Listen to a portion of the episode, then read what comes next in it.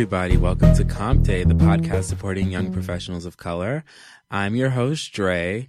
Thank you again for tuning in. And this today's episode is going to be around um, the mental health professionals. So I actually brought one with me. Um, I will allow him to introduce himself. Um, if you can share your name, how you identify culturally, ethnically, and any other identities you share. Okay. Yeah, and maybe where you're from. Yeah. Um, my name is John Cho. I'm a licensed mental health counselor. Um, I use he and they pronouns. I'm a gay Korean man from Fort Lee, New Jersey. Hey. Hey.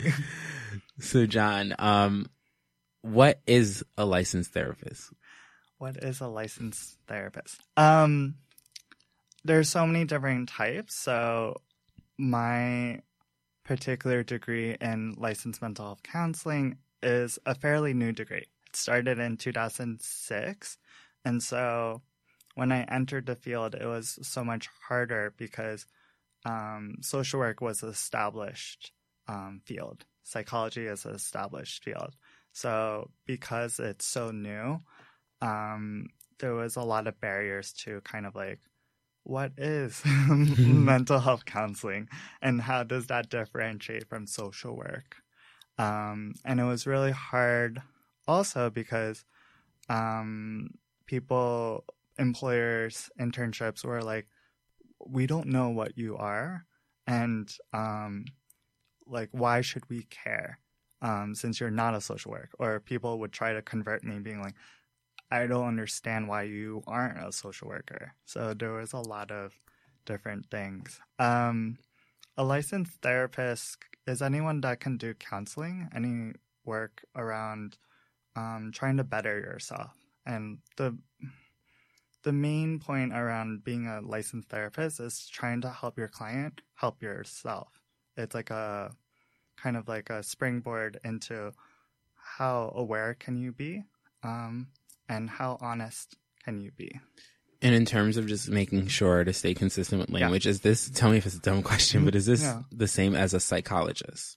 So, psychologists require a doctorate usually. And so, um, which can be good and bad. So, a psychologist uh, are more trained formally in testing. So, if you wanted to do assessments, if you want to do like diagnostic work, um, psychologists are really great at that.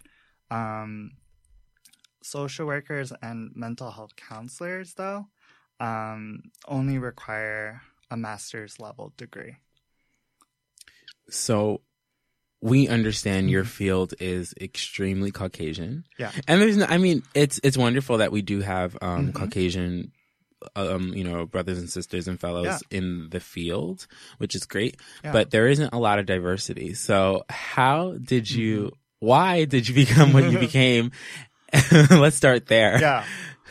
Um, I was always interested in the field of psychology. Um, that was my major in undergrad at Rutgers University.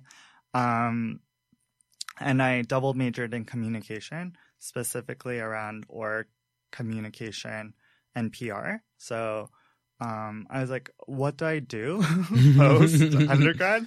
Um, and I had a hard time finding my niche. Um, it was really hard to being like, I don't know what I'm really passionate about because there's like this weird um, misconception that you can't be successful as like a social worker or a misconception that you can't be successful as a counselor.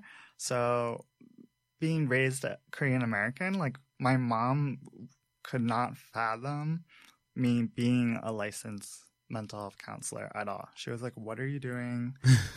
I don't understand it." Um, and if you really look at um, the field of psychology, the field of mental health, um, it it's very westernized, right? It's the forefathers of psychology, Sigmund Freud, um, and everyone that came after him were white. so, like when you look at these theories, um, they're all white. And it becomes very apparent, like, um, Yalom, who is a very um, accomplished therapist, one of the four founders of like modern um, counseling and social work, everyone references him, but he didn't consider um, like multicultural issues as like a universal factor. Um, and I felt when reading that, that was problematic um, in a lot of different ways. A lot of people consider um, multicultural issues as like an add on. And he never conceptualized it as an add on, but that implicit um, feeling around that multicultural issues is not a universal um, aspect to reality or lived experiences is really hard. So it was really hard to kind of navigate all those things, but I think um, it also creates an opportunity, right? There's because there's not a lot of people of color, like um, it's important and less so in like queer people of color um, doing this work. So I think it community mentorship really comes into play for that.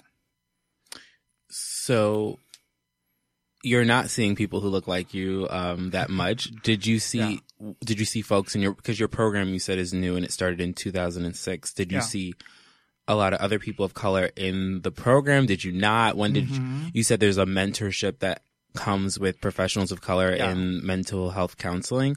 Yeah. What?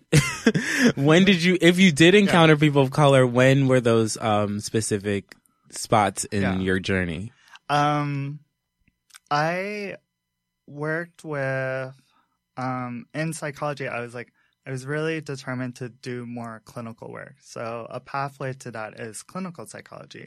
Um, I studied um, under Dr. Shalonda Kelly, who kind of, um, I think she still oversees or works in the multicultural department at Rutgers University around uh, the graduate school of psychology. And she did a lot of work around Black couples. And that was like my interest point um, because she was doing something specifically around people of color. And uh, I don't think as an undergraduate student, there was many opportunities for that. So I latched on and I was like, I really want to do this work. Um, and so um, she really, like, we went that route. Um, I didn't get into Rutgers University for grad school for psychology because it's extremely competitive. The PsyD program is, I think, no, number one in the country and their PhD program is like number five. So I was like, oh, it was a long shot. But um, it kind of made me think about in my, uh, what are those things called? Um, my essay for graduate school, um, my admissions essay, um, I spoke a lot about like there's like a dearth of people doing this work.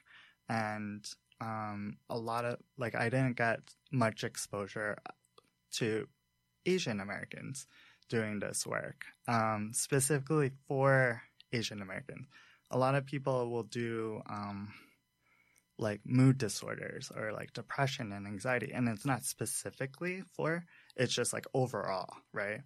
Like population level type of stuff. Hmm. But I've never seen like com- like targeted approaches for people of color, especially people that look like me outside of Black Love. yes, outside of that. You know Black Love. Okay. this is very, I did not know that about you. you know a lot more about Black Love probably than most people do.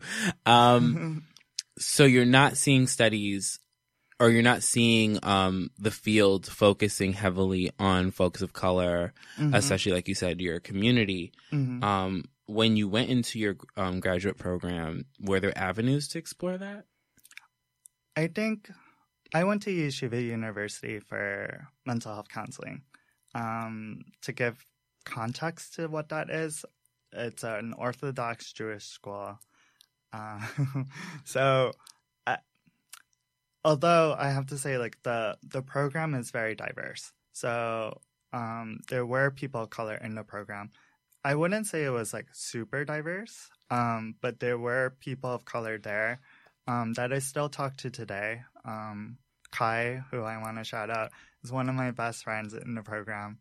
Um, and for wait, seven years, seven, seven, eight years now, and um, I think those were the people that I felt really inspired to, um, and I really wanted to work with the LGBT people, so um, the place that I work at now, like they don't, they didn't recognize mental health counselors at first. It wasn't specifically on the website. It wasn't there. Um, but I was like, oh, like, have mental health counselors worked here before? And they're like, yeah, like, but it wasn't like a like a specific thing that was in their like an organizational focus. So my mind is blanking at this moment. I was about to say something. Um yeah, I'm blinking. So no, I had a very, very good question and Uh-huh. it like slipped out of my head. Um Yeah. So what I want to ask is when you went into your line of work, okay, you're saying that there wasn't Mhm. you had to kind of push into the oh, I do remember Yeah. now. You are very humble. You also teach at your graduate school. That's what I remember to say. Yeah, you teach there. You're so humble. You're not trying to say give all your like credentials and all your Oh. accolades out. Yes, he teaches. yeah, I, I don't teach there anymore. Okay. I I I've taught at Yeshiva University um, for substance abuse counseling to first year mental health um, counselor students. I currently teach at City College um, as an adjunct lecturer there. Um, and I've been doing that for two years now. I just finished. Oh, nice. Uh, yeah, you have um, you know, you have a good reputation. The girls talk about you. They're like, "Oh my God, John, John, John put me on, or John told me how to do this, or John, like you have disciples. Oh. You do really good, for what I've been told. I think that's really important, right? Like, I think it's so important to give back and to foster that type of community. Like, I think that's also like why I went into teaching. Like, there, there is no one really like, well, I wouldn't say no one. There are so many people like in my life that shaped and molded the way that I saw things. Um, and it propelled me to being like, oh, like this is what it's about. Like it's about community. It's about um, bringing people into the fold. Um, and you don't see that a lot um, in the field. There isn't a lot of like community, like community or people that you can call family, and being like, hey, like, um, you need that mentorship to kind of see. So, do you feel like the industry, especially in New York City, is it small? Mhm. Like everybody knows everybody? Because I, I don't know. I mean, Yeah. as, as an outsider, I'm like, there's so many of y'all, but I guess you know that's me as an outsider. Yeah. Uh, so everyone kind of knows who's the good ones, who's the um, forgotten children, Yeah. who are the outcasts, and who are the people like, okay, they're onto some good stuff. I think it's New York is such a large place. Like I think I know like quite a few people, but there's always someone that I don't know or that I'm not aware of. Um it's amazing like considering how competitive New York City is, like I think there are still avenues and opportunities for people to be like, oh, okay, like I can find this niche, I can find this population, I can work with this community.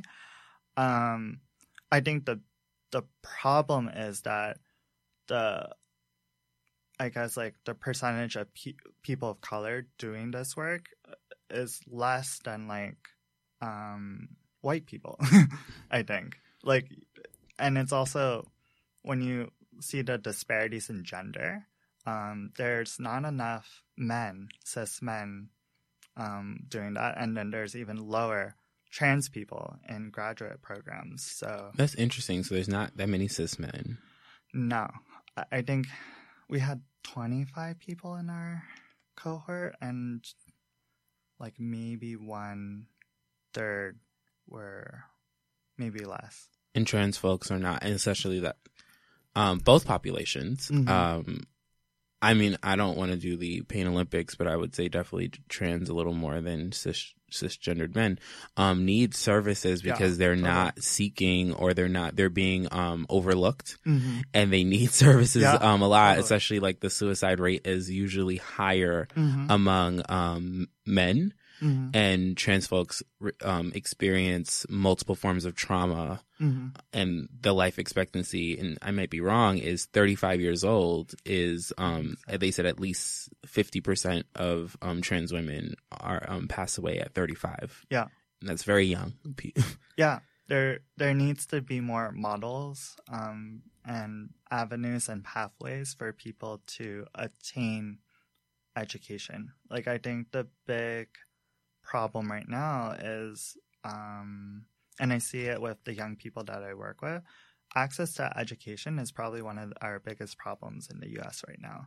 Um, the loan debt of young people carrying that weight, I'm carrying it right now, um, is so high. It's it's almost crazy. Like talking to young people, and that their financial aid barely covers half of their tuition, or like, and they're considering private loans, which um, is insane to me in this day and age for our young people to navigate that type of thing, and it creates this really horrible um, self-defeating loop of uh, why bother? Like, if this avenue is not accessible to me, um, because either I had to choose working or accessing like uh, insurmountable debt, like what do I do?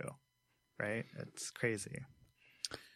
yeah that is insane um so going into Yeah. it um i know in my personal experience i'm not a mental health professional but mental health is definitely stigmatized within Mhm. the communities i am Mm-hmm. a member of Mm-hmm. I'm sure that you you did not. I mean, this is an assumption, but I'm sure Yeah. that you did not go out of the womb knowing what you now know, or Yeah. at least receiving that form of education Yeah. from your community. Yeah. Um, can you discuss a bit about what type of stigmas that you grew up with around mental health, and Yeah. then I guess going through the program, you kind of have to sacrifice and shedding, like essentially, like kill parts of yourself and revive and Mhm. build parts of yourself Mhm. to take on this work. Mhm. So if you can kind of discuss that transformation Yeah. a bit. Um, I think one in Korean American community, it's it's very traditional. So um, it's I guess what you would say conservative. Um, and so people who immigrated here were trying to find um, a better life for themselves, and in doing that. Um, there was a lot of sacrifices. So there's already this like psychological steeling that people do to kind of like harden themselves, right? They had to survive, they had to support their family. They're also trying to find a dream. So balancing that like trauma of like I don't know anyone, there's not a lot of people are that look like me and to build that community. So that was really hard and like my family came in the late set or mid to late 70s i think. Um, and that was a really hard experience for them especially like if the riots were around that time too in the 80s and so that was just like a traumatic time for everyone but um, especially for my family. Um, and i think the stereotypes I hear a lot is like around emotion and the expression of emotion and gender. So it's like a lot of times it's like I'm firstborn, so that that means something like um and Asian countries in general value men more than women and um it was really hard to kind of being like you can't express your emotions because you're a man and you have to like provide for your family and there's so many different expectations and then layer queerness on top of that makes it really hard.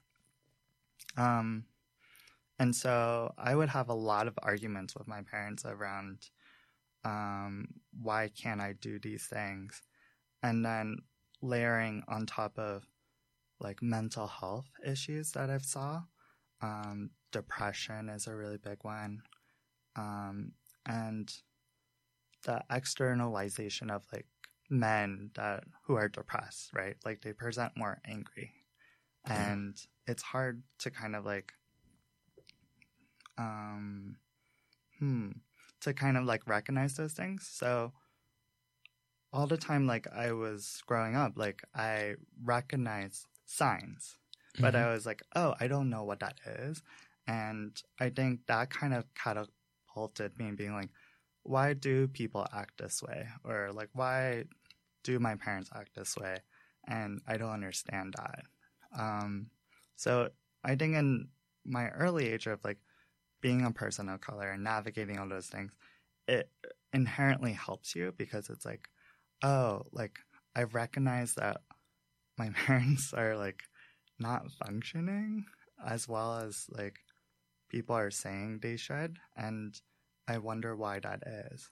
And not saying that like they weren't like normal or whatever. It's more like oh they had to overcome so much and they had to give a lot of pieces of themselves. So going into the program like it was really traumatic because there's not enough um, models to kind of represent the experience that I went through. So, an example is like when I took my multicultural class, and I told this story a lot to other people, being like, oh my God, like, what is that? Um, but we were watching Amy Tan's movie, um, The Joy Luck Club. And that, in that movie, there's a scene where the main character is saying to her mom, they're having an argument. They're basically saying, like, you don't see me. You don't see me. And I remember my professor saying at the time, hey, like, does anyone, like, relate to this movie? I'm the only Asian person in my cohort. So he looks at me. Oh this, man. this Latino man. Oh, I mean, even if it's even when it's other people of color, Yeah. it's like, why are you calling me out? yeah. Oh my god, the anxiety. It's so anxious. I was like, oh my God, oh my God. And so he looks at me and I was like, well, um, I don't know how to respond, right? Like, it's like, do, do I say something? Do I not? Um, but I was like, okay, like, let me say something because I actually do relate to this. And, um, I just remember me saying like, yeah, I do. And he was like, okay, like why? And I was like, this is so hard. Um, I was like, hey, uh, I only remember my mom saying, I love you to me like maybe five times in my life. And people were like, what? Like, all the white people in the room were like visibly shocked. Like, but not even more shocked, like, was like, it hit them. they were horrified. They were hor- yeah, they were horrified. Yeah, I think that's a good word for it. Like there was a dehumanization in that moment, and um, and it wasn't like out of like malintent. I think it was more like, well, I, mm. there was one person that was like, "Oh, so your mom didn't love you," and so I was like, mm, "It's not that my mom didn't love me." Um, it's more that like people are now knowing the languages of love and so like asian americans tend to show love through behavior action like that speaks louder than words and um so when you look at racist behavior from white folks um, around asian americans it's around that we're perceived as lazy because our parents do a lot of things for us, whether it's laundry or food or um, things. But that's like one aspect in which we're like, oh, we, we can do it, we're capable. But we let our parents do that because they don't verbally say, I love you very often, at least in traditional families. Yep. And so, but people couldn't wrap that like it's the bubble of Western culture of being white, of that there are different ways of being. And so that was a really good, important moment for me, being like, oh, wow, like if someone with a similar background to me came to you, um, they would have a hard time being like, you you don't get my like lived experience. So like the movie, you don't see me. Yeah, you don't see me. Yeah, so why come back to you? So that actually, I I just thought of um a moment where so my mom Mhm. is a Jamaican immigrant, but she Mhm. came here when she was like eight or nine. Mhm. So she's lived here majority of her life. Yeah. But my grandparents came here as adults. Yeah. And they're still very much alive.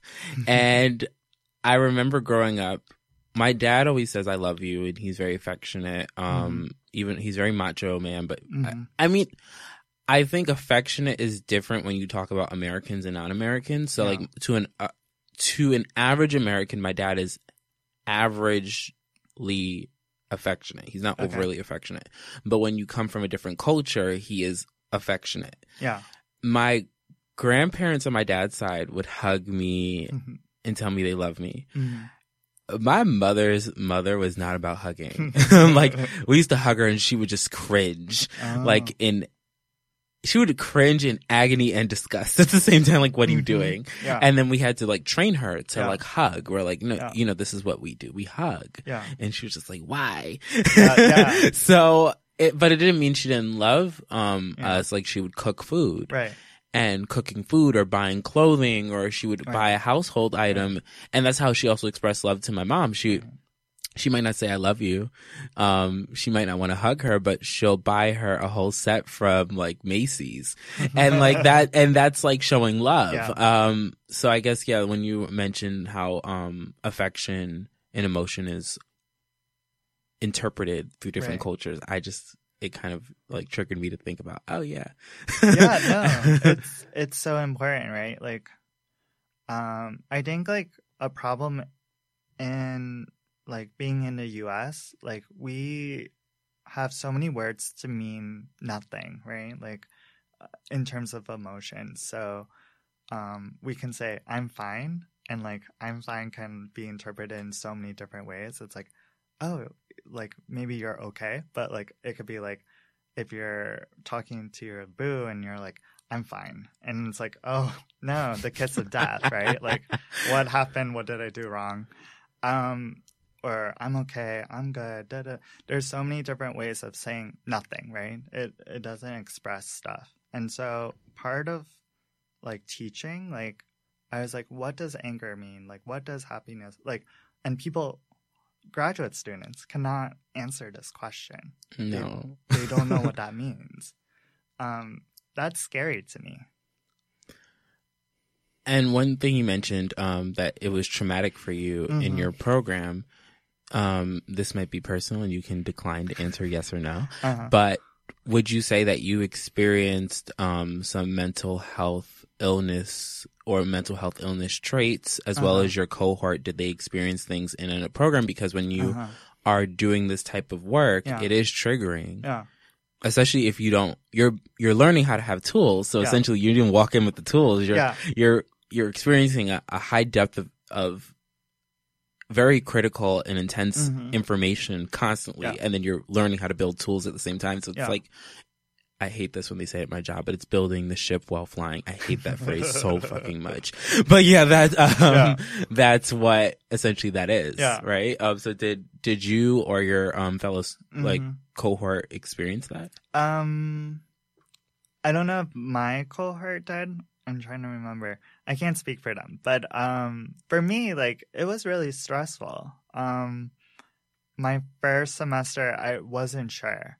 Um, and sometimes there's like a culture shock of like, uh, I have to adjust like my way of being. Like, there's less exams, there's less like multiple choice types thing, and it's like more practical. So like, it's kind of like sometimes when I have my students, they're so new to that process. If they're right out of like undergrad, it's kind of like, oh, they get this like shock of like, I don't know how to do this. I don't know how to like articulate myself.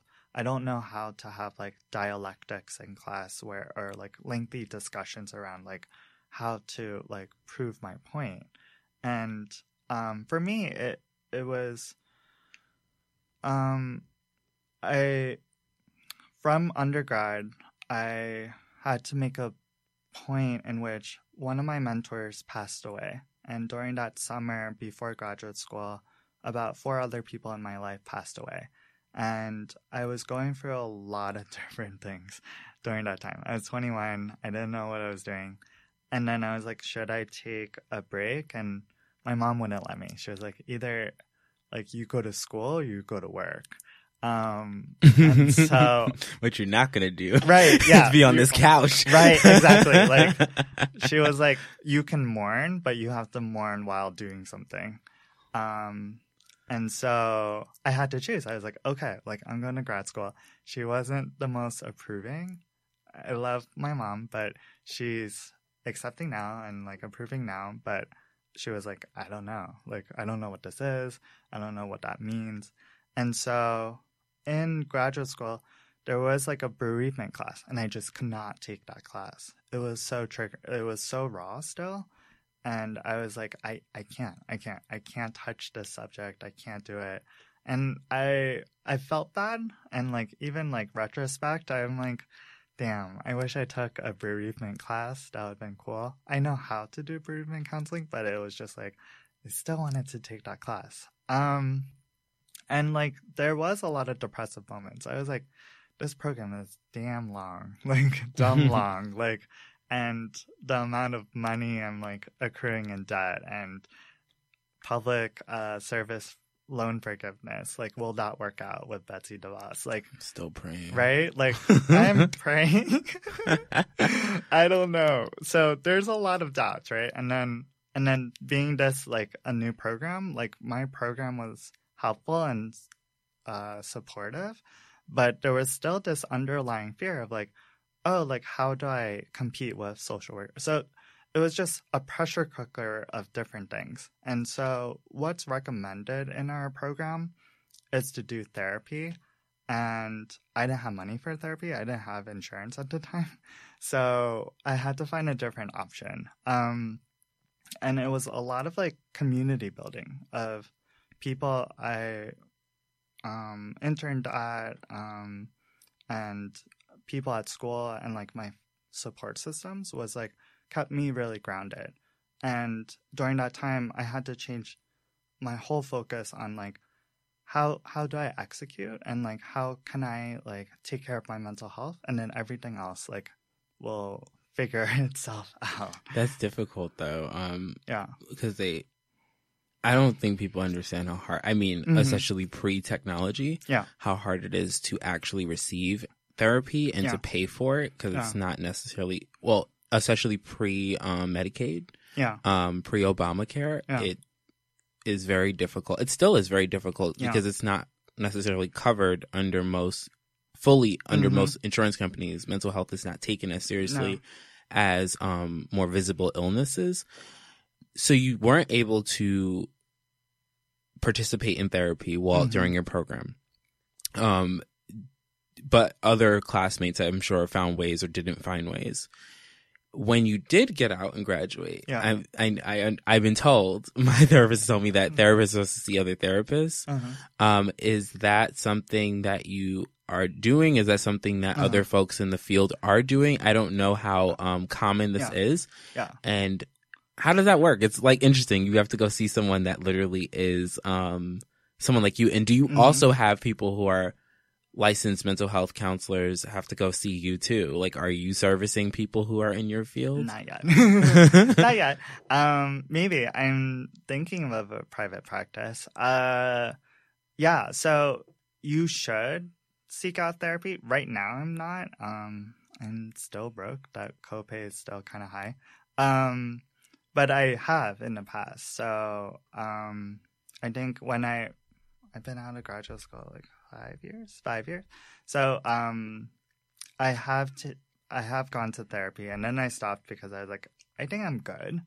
Um, but I think the whole point of therapy is to really get to know yourself, right? Like your therapist should be a springboard or a mirror to yourself, being like, hey, like I'm here to guide you. I'm not here to kind of um, force any kind of change, but it's being like, can I facilitate a discussion in your head, being like, okay, like what is going on, and like what changes do you want to make in your life, and how can you execute those things, right? Um, and yeah, it is pretty common for people to do that. Um, for most postgraduate training, like you do need therapy. Um, and yeah, like other mental health counselors, like I would see anyone. It's anyone that like you have to shop for people, right? Like Oh yeah. like your therapist is very intimate. They have to be like, "Hey, um, I'm presenting these things to you, and this is my skill set." And it's almost like in this day and age of like Tinder and like dating and like social media and like all this stuff, like therapists also kind of have to like showcase their best selves. It's like I do this and this and this and this. They do. Yeah. It's, it's like it's so hard because you don't know who to see and Yeah. then you don't know which one's Right. the right one for you and then it's like your feelings Mhm. so it's like nerve wracking because it's not like your car i mean of course some people are also have intimate relationships with their cars and Mhm. items but um i think a lot of people are going to be a lot more guarded with their feelings it's Right. like i'm not trying to start crying Right. or to have a overreactive moment right, i'm already taking the step to look for therapy right, so I need this to go right. right. Or a lot of people, I think people look at therapy as I want control. They Mhm. want to, and that's what I did. I, when I went to Mhm. therapy, I was like, I need to get control over Yeah. myself. And I learned more and more it wasn't about control over Mhm. myself, which I feel like I was duped and tricked. um, but I'm glad it was the best, um, misconception I ever had. Yeah. Um, like you said, it is like learning about yourself. You literally are dating yourself. I have Yeah. had some bad dates with myself and I've had some really good ones. Yeah. Um, but it is definitely like shopping. Yeah. So in, in, cause your, your degree is only about like 13 years old, Mm. um, as a established in at least in the United States. What avenues are you seeing your peers go into? Are they going because you work in a Mm-hmm. nonprofit organization, but are you seeing um, your peers go into nonprofit organizations like yourself doing more like programmatic work? Are they doing private Mm. practice? In the Mhm. age of technology, are yeah, people are now doing podcasts as well? They're Yeah. doing um, there's Talkspace. yeah. Are they consulting for Yeah. businesses? Like where where are you seeing or what have you seen or heard Uh-huh. your peers um doing and is there like a common or more common trends that folks are doing for right now? Um, I think it it depends on your situation. I'm single. I'm not married. I don't have like like a partner to kind of help me like establish those things. So I think it like when you're doing it by yourself, it's so difficult, right? Um, I think. I think there are a lot of opportunities to do that. You just have to understand like what it means and there's not a lot of marketing classes in mental health counseling at all, if any. Um, and looking back, like I remember our class was advocating for business classes because we were like, we recognized the need for if we wanted private practice, like we want to do that and we want to be successful at it. So a lot of people in my program successfully have done it though. Like they are able to um, create uh, private practices for themselves by defining a niche and understanding, doing a lot of work around like, do I take insurance? Do I not take insurance? Do I get a lawyer? Do um, do I have to protect myself? Yes, you have to do all those things. But um, it, it's a lot of work to kind of just like, I need a website. How do I market to people? How do I? It's we're we're like people people, and so we're just like, ah, I don't know how to navigate the business side of those things. Um, I do see a lot of people doing consulting work, um, and I think consulting work is really popular. Like, uh, I've done consulting work for a lot of like intersectionality stuff, LGBT stuff, um, and I think it's becoming more and more common. Um, with the socio political that's going on in our country and with the rise of Trumpism, it it's becoming more and more unclear around that we need um, people to fill in that void and that gap. Um, and weirdly, in my training uh, at school, it was more like you couldn't talk about the social political. Like you really couldn't like pick sides, which is still true. Like right, you can't really do that, but um, I think it's becoming more important to recognize the socio-political. So. Yeah, I mean, half of America was triggered in 2016. Uh-huh. Like Chelsea Handler, I'm reading her book right Mhm. now. Um, this is not a sponsorship, but I do love her to death. So yeah, life will be the death of me, Yeah. and you too. um, so she, the book, I'm only like in the beginning, and it, Uh-huh. she's literally talking about her journey through therapy. Yeah. but she was triggered by the election Mm-hmm. and I, I don't think this is the first time in American history that people have been triggered by Mm-hmm. um by po- politics like World Mhm. War II. A ton of Mhm. people were triggered whether they were in the draft or Yeah. not because there was a giant gender disparity. Yeah. Your if your friend got if you didn't get drafted but your friend did, especially um also I think um the Vietnam Yeah, totally. or like that it affects people because Yeah. then there's like guilt remorse and Right. or it's a fear and stress because you're like i have to go into war Right. or it's my husband or my brother yeah, left and i have to now pick up everything yeah, or even when we reestablished like when folks came back from the war and they basically were like we want our jobs back from Uh-huh. these women. And women were like no we're in the workforce now. No like we we're not leaving. And there was just this really contentious nature. And like pe- different states had to make laws on oh like can women stay in these jobs Right. or or they have to go back into the home yeah. and how do you rectify um now having a more integrated workforce Right. but yeah, this is not the first time. I think even like when we went to 9-11, um, and the Bush administration. af- yeah, the entire Bush administration, I think, and I'm, and I'm not trying to, um, shit on George W. Bush. Um, I think that just in general, just we went through a very stressful time. Like the Yeah. economy was falling off in Mhm. 28, 2008 and 9-11 and Mhm. the rise of terrorism and how we respond to it and the xenophobia of Mhm. uh, Islamophobia Mm-hmm. and in general, um, that's when social media started becoming a thing. Yeah. And what else happened? There a lot of things happened then. But yeah, outside of that, we went to war a lot, and Yeah. that affects people. So um, th- that's great to know. And I'm rambling. That's great to know Mhm. that um, hopefully that the social political will be focused more because it is triggering people, and it's Yeah. a real thing. Right. You have to like. I think it's more and more apparent to just talk about it. It's a, kind of like the elephant in the room, and um, and it's so hard not to talk about it, right? Like I teach a substance abuse course, and nowhere in my course or my training or kind of exposure, I've looked at tons of syllabus, and very few talk about um, kind of like the historical context of substances, right? And talking about how that's racialized, right?